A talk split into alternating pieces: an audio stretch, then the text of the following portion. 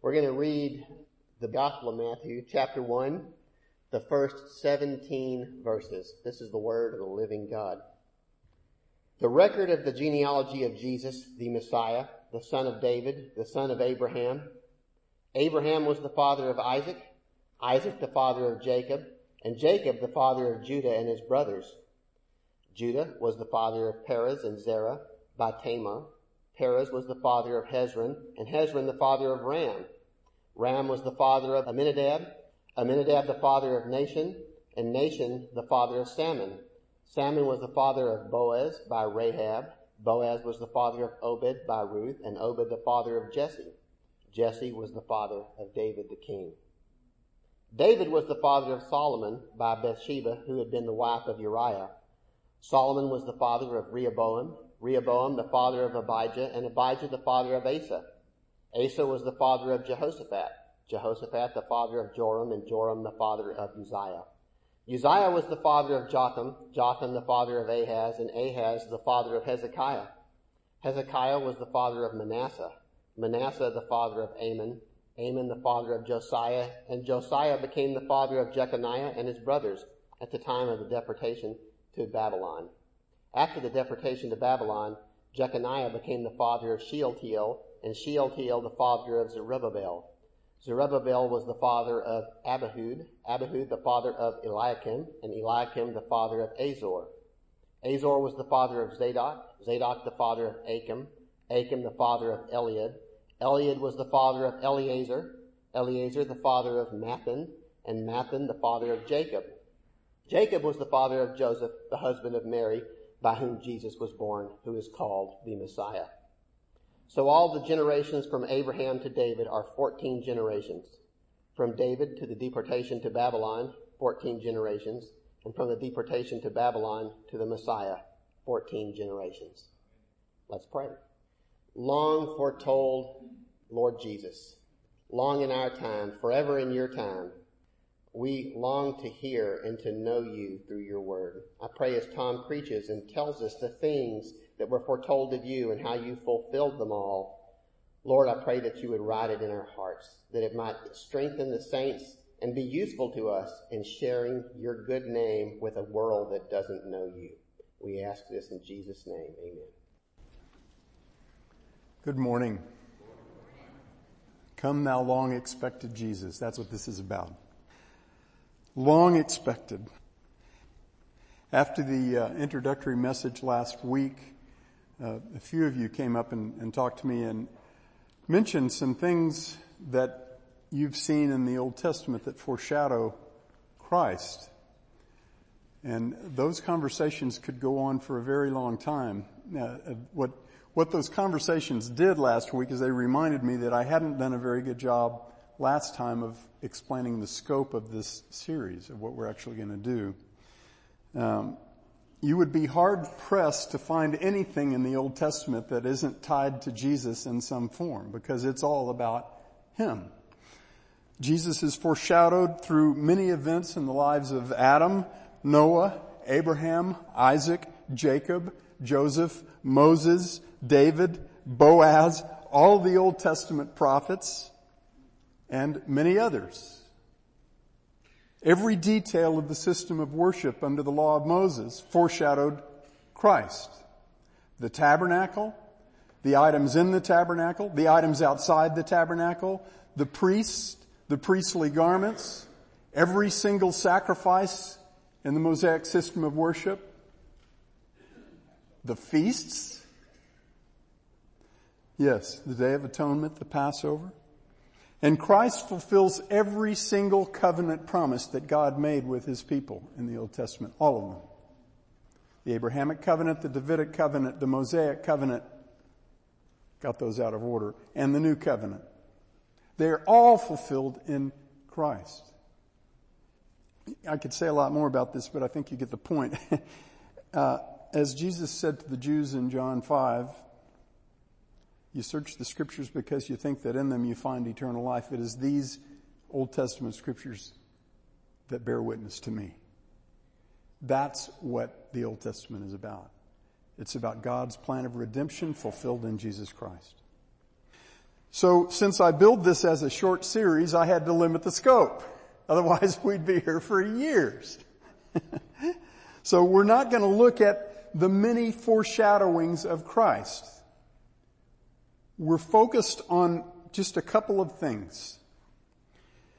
The goal of this series is to look at direct references in the Old Testament that speak of Christ, that point to Christ, so that we might see two things demonstrated very clearly. First, that Jesus is the Christ. He is the long promised Messiah who is spoken of throughout the entire Old Testament. And secondly, that the gospel, the incomparably good news of forgiveness and restoration to God only through Christ's atoning death and victorious resurrection is the same gospel in both testaments. And it is crystal clear in the Old Testament. The reason that it was not readily acknowledged in the Old Testament had nothing to do with whether or not God made it clear. Jesus is the long promised Christ and the salvation that comes only through Him is clearly proclaimed in both testaments of God's Word. This morning, what we're going to look at especially is the ever narrowing line from Adam to Jesus that passes through David. The Old Testament presents a laser-like focus on one endpoint, and that endpoint is Christ. One of the clearest demonstrations of that constant focus on the Messiah, the Christ, is the continual narrowing of God's line of choice from one generation of mankind to the next throughout the entire Old Testament from Adam all the way to Christ. The first part of that line is laid out in Genesis chapter 5 from Adam to Noah. It begins with Adam. It proceeds through just one of the descendants of Noah in each generation, filtering out all others until it gets to Noah. And then of course came the flood and things got really narrow at that point. God's worldwide judgment on man and all of creation. Then mankind started to expand again. the table of nations in Genesis chapter 10 recounts the grand expansion of mankind during the time from Noah to Terah, the father of Abraham. But during that grand expansion, the line of God's choosing continued to narrow. The line leading to Christ proceeded through just one of the descendants of Noah in each generation until it came to Abraham in Genesis chapter 11. The Gospel of Matthew opens up the New Testament with the genealogy of Jesus beginning from Abraham and taking us all the way to Christ. That genealogy passes through Jesus' earthly father, Joseph. Now Joseph was not the biological father of Christ. That's fundamental to the Christian faith. The virgin birth of Jesus, conceived by the Holy Spirit. But it was entirely appropriate and legitimate for Matthew to trace the lineage of Jesus through his earthly father, his adopted father, if you will. Adoptive father. Because that's how lineage was traced through the father, even if you were adopted. Matthew very intentionally introduces his genealogy of Jesus by starting in the middle. He starts with David and then he backs up to Abraham. It's the only genealogy in the Bible that does that. And there's a reason for it. He says in verse 1, the book of the genealogy of Jesus Christ, the son of David, the son of Abraham. The genealogy of Jesus Christ, the son of David, the son of Abraham. Then in verse 2, he goes back to Abraham and he works his way to Jesus through David. The genealogy is divided into three parts. First, Abraham to David, then David to the deportation or exile into Babylon of Judah, and finally, from the Babylonian exile to Jesus. Matthew was very selective about whom he includes in this genealogy. He does not cover every single generation, and that's intentional. He does three groups of 14, and his point, his very important purpose is to demonstrate that the lineage of Jesus Christ was laid out, it was very linear, it was going on all the way through the Old Testament, and it goes through King David. He mentions David twice. David is in two of the groups of 14, at the end of one and at the beginning of the next. He considers Jesus' connection with David to be supremely important. And that is something that we all need to understand. We're going to see prophecies next week. We're going to look at passages next week that speak of my servant David long after David died. And they're talking about Christ. And we're going to see that throughout the progress of Revelation regarding the coming long promised Messiah, David is the centerpiece of that revelation and Jesus is the end point. If in fact the long promised Messiah, the King and Redeemer foretold throughout the Old Testament prophets had not turned out to be descended from David in his humanness, you could dispense with all of the Bibles ever written and printed because they would be lies. Nothing is more repeatedly or emphatically declared about the King and Savior of Israel and of all mankind than that he is the promised seed of David. Matthew's genealogy of Jesus, following the Old Testament record exactly, proceeds from Abraham to Isaac, and it sets aside it sets aside Abraham's other son Ishmael, and then it proceeds from Isaac to Jacob, setting aside Jacob's other son Esau. The line of choice that leads to the promised Messiah continues in each generation to narrow. Then after Jacob becomes the father of twelve sons, who in turn become the patriarchs of the twelve tribes of Israel, the narrowing continues, and this is where it gets a little surprising. If the Bible had been contrived by men, Jewish men, to advance the nationalistic faith of Israel, then once you arrive at the 12 tribes of Israel, the narrative should, it should go like this. It should trace what happened with those 12 tribes in detail from then on. And at some level, the Old Testament does that. It does talk about what happened with each of these 12 sons at some level, but not at the level that would be warranted if that was the focus of the Old Testament.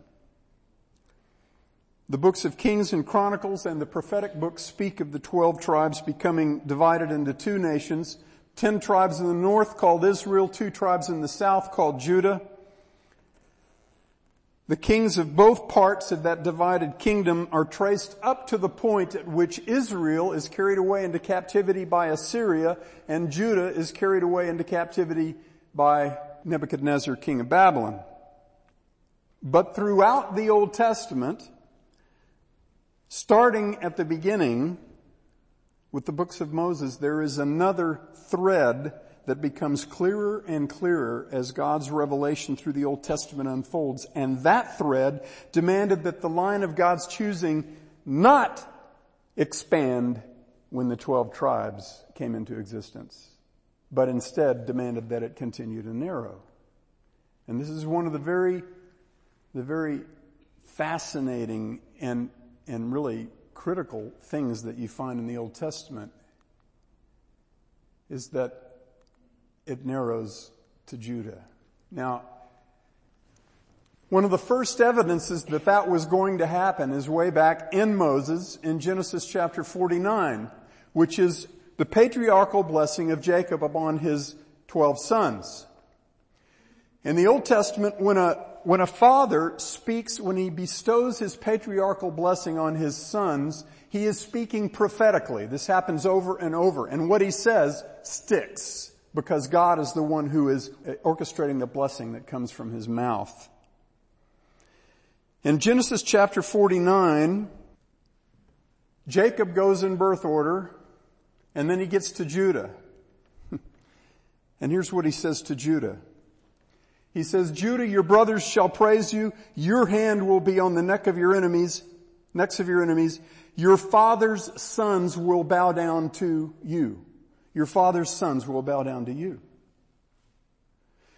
Then he says, Judah is a young lion. My son, you return from the kill. He crouches. He lies down like a lion and like a lioness. Who wants to rouse him?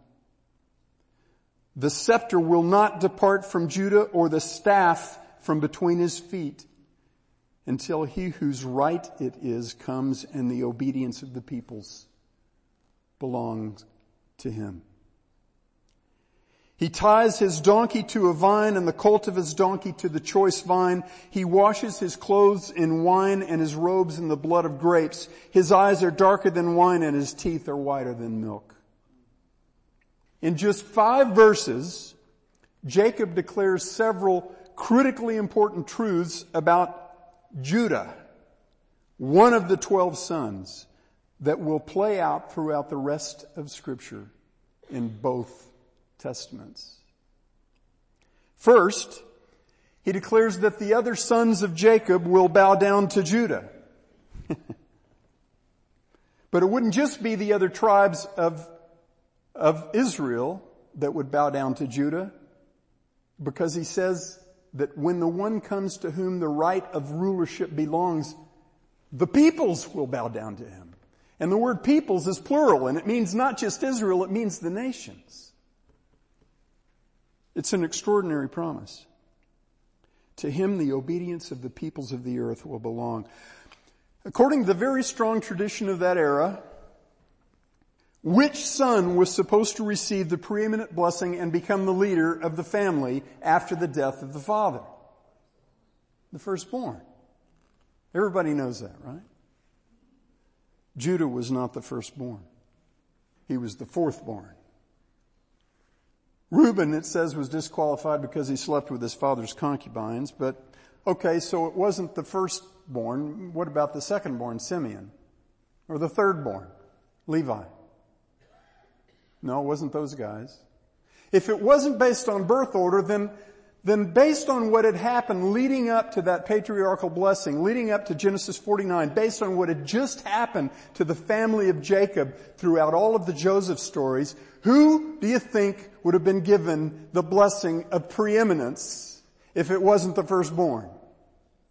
You think maybe Joseph, who had just been used by God to rescue not only the entire family of Jacob, but the entire empire of Egypt from seven years of catastrophic famine. It wasn't Joseph. It was Judah. The blessing that Jacob bestowed on Judah promised that he would conquer all his enemies.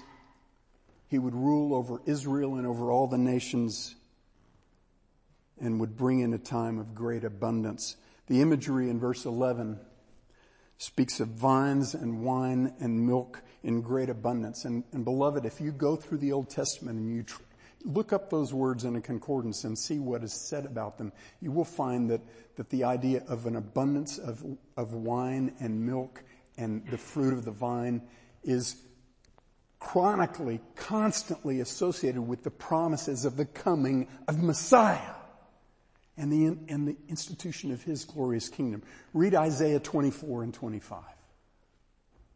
It's just one of many examples. And that imagery, of course, persists into the New Testament. The line of God's choosing continued through Judah. It continued from Judah to Perez, and from Perez through several generations to Boaz, who was the gracious, compassionate kinsman redeemer in the book of Ruth, who married Ruth and gave birth to Obed. The line of choice then proceeded from Obed to Jesse, and then from Jesse to David, the king of Israel and Judah. David is the centerpiece of God's line of choice, and Jesus is the end point and fulfillment of that line. In 2 Samuel chapter 7, David resolved to build a house for God, a temple. And God said he really didn't need a house built by men. But he did agree to let David's son build that house, and David's son Solomon did build the temple. But, but guys, the construction of that physical temple paled in comparison with importance to the purpose of God to fulfill a promise that he was just about to make to David having to do with a king who was going to come later. And it wouldn't be Solomon. Here's what he said. Here's what God told the prophet Nathan to say to King David. He said, Now therefore you shall say to my servant David, Thus says the Lord of hosts, I took you from the pasture and from the sheep that you should be ruler over my people Israel. I'm, I'm just going to bounce off the track for just a second and say, look at all the things in the Gospels that have to do with Jesus as the Good Shepherd, the Shepherd King. And then go back and look at the centerpiece of the line leading to Jesus. He was a shepherd before he was a king. I took you from the pasture, from following the sheep that you should be ruler over my people Israel. I have been with you wherever you have gone. I have cut off all your enemies before you and I will make you a great name like the great men who are on the earth. I will also appoint a place for my people and I will plant them that they may live in their own place and not be disturbed again. Nor will the wicked afflict them any more as formerly even from the day that I commanded judges to be over my people Israel, and I will give you rest from all your enemies. You remember what he said to Judah? Basically, your foot will be on the neck of your enemies. Your enemies will be subdued. The Lord also declares to you that the Lord will make a house for you. David wanted to make a house for God and God said, no, I'm going to make a house for you. When your days are complete and you lie down with your fathers, I will raise up for you a descendant after you who will come forth from you and I will establish his kingdom and he will build a house for my name. And beloved, it won't be a physical temple and it won't be Solomon. Solomon was the short-term fulfillment of this promise, but this promise persisted long after Solomon died. It is referred to in the New Testament time after time after time when Solomon is long in his, in his grave. He shall build a house for my name, the household of the living God, and I will establish the throne of his kingdom forever. We'll see next week that just in case someone thinks that the word forever means perpetual, in Isaiah 9 it says, from then on and forevermore. I will be a father to him and he will be a son to me. And here's the part that freaks a lot of people out. When he commits iniquity, I will correct him with the rod of men and the strokes of the sons of men, but my loving kindness shall not depart from him as I took it away from Saul, whom I removed from before you, and your house, David, and your kingdom shall endure before me forever. Your throne shall be established forever. Notice how many times he says forever? Now I'm jump, jumping ahead here some and we're going to talk about this later in another message, but I want to address something at this point so it doesn't cause a mental block for anybody, I hope. If your mind works like mine does, when you get to verse 14, your immediate big red flag goes up and says, well, that can't be about Christ because Jesus never sinned. And you're right, Jesus never sinned. But beloved, I think one of the, one of the things that causes us to, to misunderstand many Old Testament passages that are pointing to Christ is that we do not readily understand and embrace just how absolutely Jesus took our sin upon himself. In 2 Corinthians 5:21 Paul said that God made him who knew no sin sin on our behalf that we might become the righteousness of God in him. When Jesus died on the cross, he didn't merely bear the penalty of your sin and mine, he bore the guilt of your sin and mine. And on that day, what God saw in His own beloved Son was all of the wretchedness of our guilt and our shame and our sin. And that's what Jesus died to pay for. So guys, if we really understand that the promised Messiah is the promised Redeemer, that He is the Lamb of God who takes away the sin of the world, it shouldn't surprise us to read those words.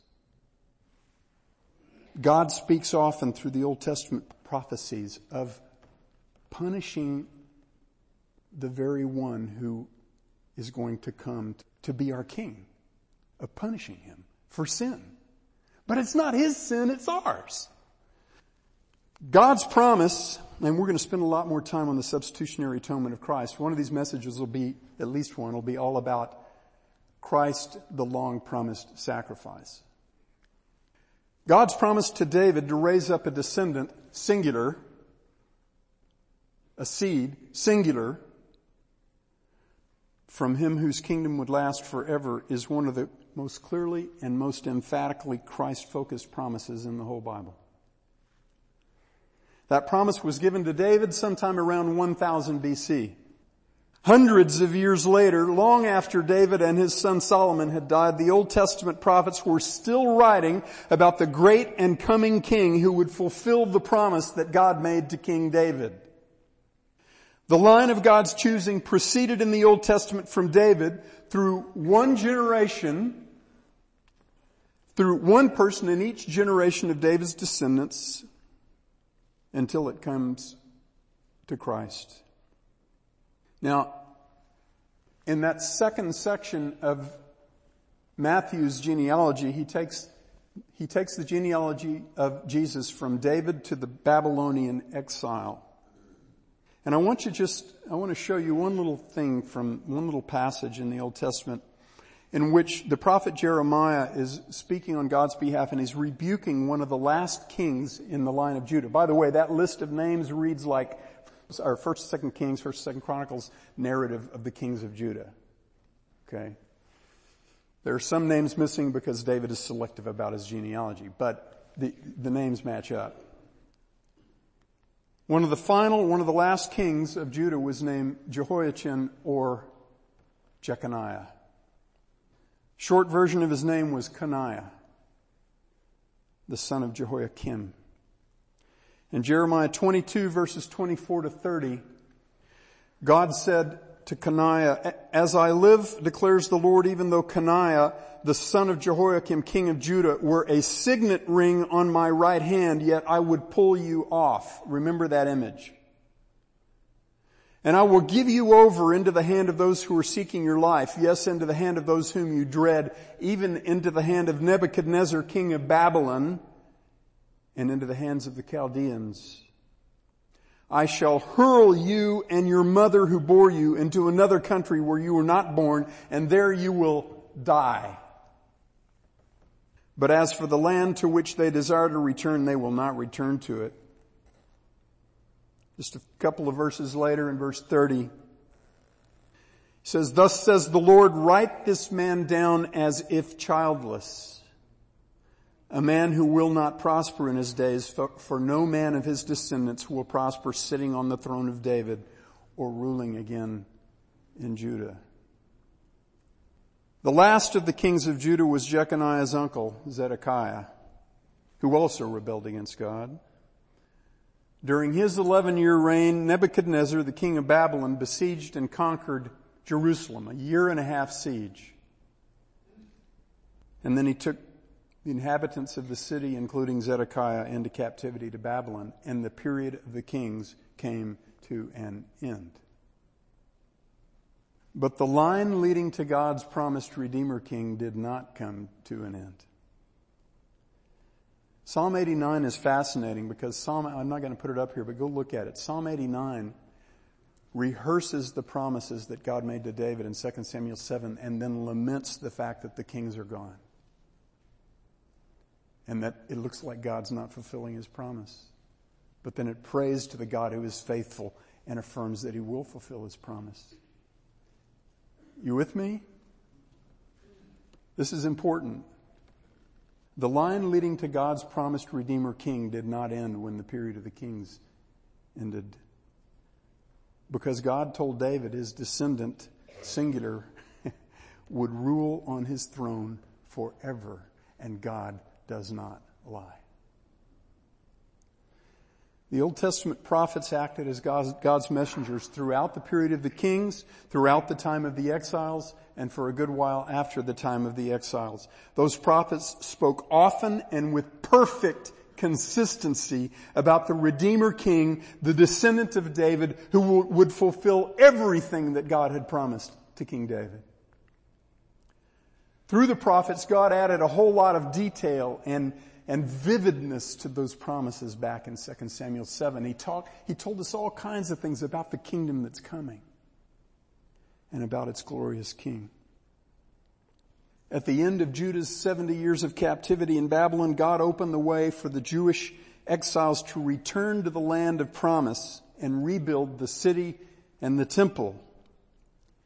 At that time, I'm going to give you another little snippet, snapshot here. At that time, God raised up another ruler from the tribe of Judah and the line of David, a man named Zerubbabel, son of Shealtiel. God stirred up the spirit of Zerubbabel and of a high priest named Joshua, which is the Hebrew precursor to the name Jesus. He stirred them up to finish the rebuilding of the temple that had been interrupted some time before.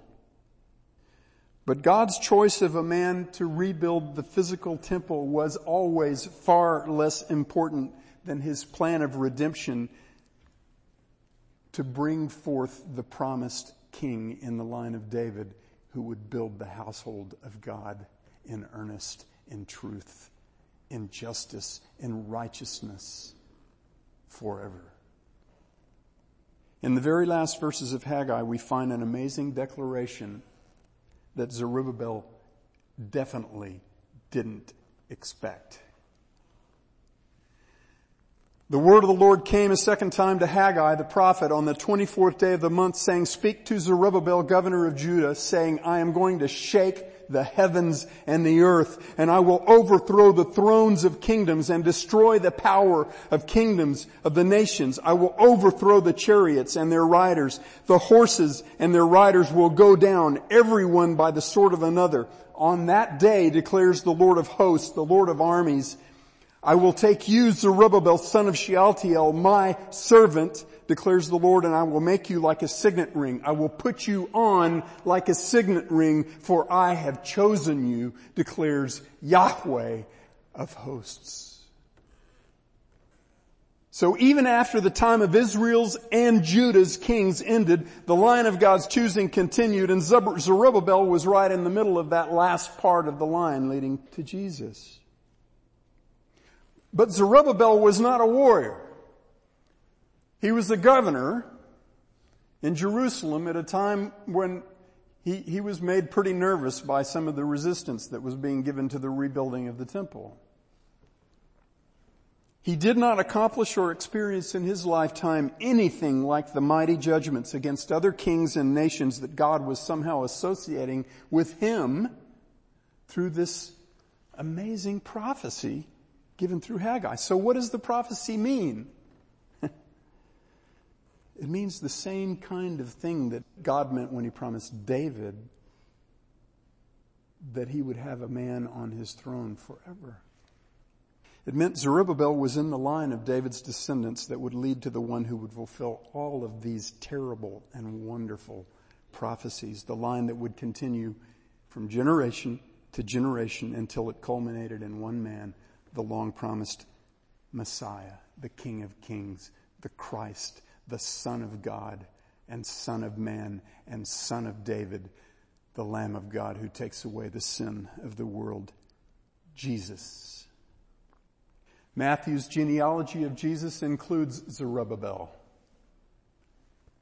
Listen as I read these verses and see if you can detect, it's not hard, but see if you can detect what makes the inclusion of Zerubbabel in this line of promise leading to Jesus so extraordinary. After the deportation to Babylon, to Jeconiah was born Shealtiel, and to Shealtiel Zerubbabel. And then I won't go through all the names, but it ends in verse 16. To Jacob was born Joseph, the husband of Mary, by whom was born Jesus, who is called Christ. What makes God's inclusion of Zerubbabel in that line so extraordinary? Jeconiah does. Remember he said to Coniah, to Jeconiah, I will take you off like a signet ring. and no one from your lineage will rule over the throne of David. It was the worst thing that could happen to a king of Judah who was descended from David, is to be excluded from the line leading to Messiah. And it's amazing that God uses the exact same imagery of the signet ring. Having used that imagery to announce the removal, the exclusion of Jeconiah from the, from the line of choice, he now declares to Zerubbabel that he's undoing that removal. That he's restoring Zerubbabel to the line that leads to Christ. Beloved, that's no small matter considering that we're talking about the outworking of God's eternal decree, decree to raise up his promised Messiah. If we understand that the story of the long promised king from the line of David is the story of the redeemer of mankind from sin, then this twist is not at all surprising. The God who orchestrated all of this is the same God who told the people of Judah in Jeremiah 30 that the wound that he had inflicted on them because of their sin was incurable. And then a few verses later he said, I'll cure it. This is the God of redemption. This is the God who is building a kingdom, a household through his promised Messiah that's made up of people who all start out as sinners. And the king is perfect and holy and righteous and the kingdom is the place in which righteousness dwells and there won't be anybody unrighteous in it. So how do you get a population for that kingdom when everybody starts out as sinners? You have to have a redeemer. You have to have a savior. And beloved, the, the long promised king in the line of David is the long promised Lamb of God who takes away the sin of the world. He's the one who restores when restoration is impossible with men. God does this kind of thing fairly often. He told Moses he was going to destroy Israel and Moses called out to him on the basis of his character and he pardoned Israel. He let a generation die in the wilderness, but he fed them manna every single day for 40 years and didn't let the shoes on their feet wear out. He's a God of grace. He's a God of redemption. He's a God of restoration. He's a God who says, I will plant you in the land with my whole heart and my whole soul. In Jeremiah 32. He's a God who loves to redeem.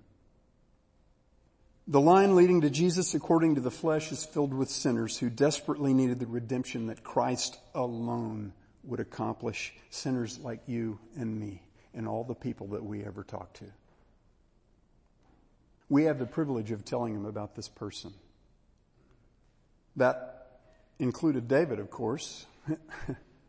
the, the first son of David in the line that led to Jesus was Solomon, and he was the offspring of David's relationship with a woman whose husband he had conspired to murder to hide his adultery with that woman. How does a man like that get in the line of God's promised righteous Messiah. That Messiah is a redeemer. Uh, we're, we're going to have a lot more to see uh, of the Old Testament's proclamation of Christ and of the gospel of salvation through Christ in, in the weeks to come. If you think we saw a lot of scripture this week, you'll have to tighten your seatbelt next Sunday because we're going to see passage after passage after passage in which the prophet spoke of the coming of God's Redeemer King in the line of David. And I'm going to just very briefly plant a seed here. I'm going to give you one facet, one of the most predictable and reliable facets of all of that body of prophecy that we're going to see many times as we proceed through the rest of this series. And I'm going to ask you to watch for this simple but critically important truth about the Old Testament promises concerning the long promised Christ. Here's that truth. Are you ready for it? From the beginning of the Old Testament to the end of it, the connection between the coming king and the coming redemption from sin is absolutely unavoidable and crystal clear and repeated and emphasized over and over and over. I said early in this message, the fact that, that Israel and many others miss the gospel of redemption from sin through the promised Messiah in the Old Testament is not because God wasn't clear about it. The story of God's promised Messiah is the story of God creating a people for his own possession to dwell with them forever. It's the promise of a perfectly righteous king and of a kingdom populated by men and women and children made fit to live forever with that perfectly holy and righteous king in his marvelous kingdom. It's a story of cleansing from sin, of hearts made new, of rebels made children of the living God. Qualified only by the merits of their Savior and Messiah to live together with each other, enjoying Him as our highest good for all eternity. The Old Testament promise of the Messiah King is the very same message as the New Testament gospel of forgiveness and eternal life by grace alone through faith alone in Jesus the Christ alone. Loving Father, we thank you for the, the marvelous, incomparable unity of your word. This is a book that cannot be the device of men. It makes no sense to think that it is. What a marvelous, marvelous truth you have set before us through, through dozens of men living over 1500 years with perfect, speaking with perfect consistency about the same person from beginning to end. Oh, Father, let us not, let us not take lightly what you have handed to us, what men died to hand to us, the living and active Word of God that tells us about the incarnate Word of God. Father, teach us to, to delight in beholding you in your Word in both Testaments of beholding and getting, getting to know the one who is our light, our Redeemer, our very life. We ask it in His precious name. Amen.